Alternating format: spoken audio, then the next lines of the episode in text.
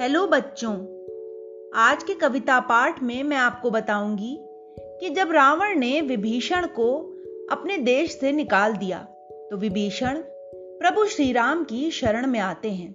प्रभु श्री राम विभीषण को अपनी शरण में लेते हैं और उन्हें वचन देते हैं कि वो यहाँ पर सुरक्षित रहेंगे। इसके उपरांत अंगद रावण की सभा में प्रभु श्री राम का संदेश लेके आता है। परंतु रावण अहंकारवश उसके संदेश को नहीं सुनता है। इस पर अंगद अपना पैर उसकी सभा में जमा कर खड़ा हो जाता है। सारे राजा, सारे शूरवीर अंगद का पैर हिलाने में असमर्थ होते हैं।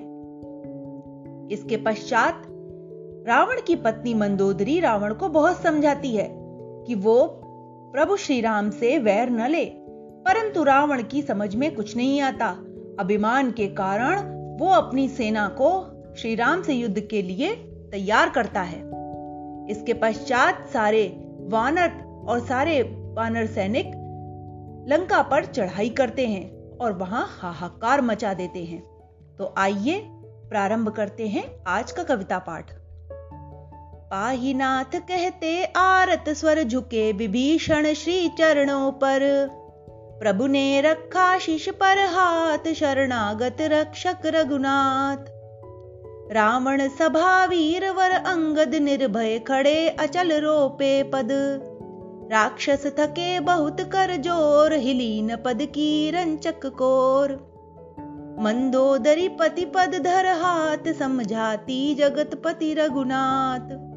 उनसे बैर सदा हित हानि, पर न सुने रावण अभिमानी।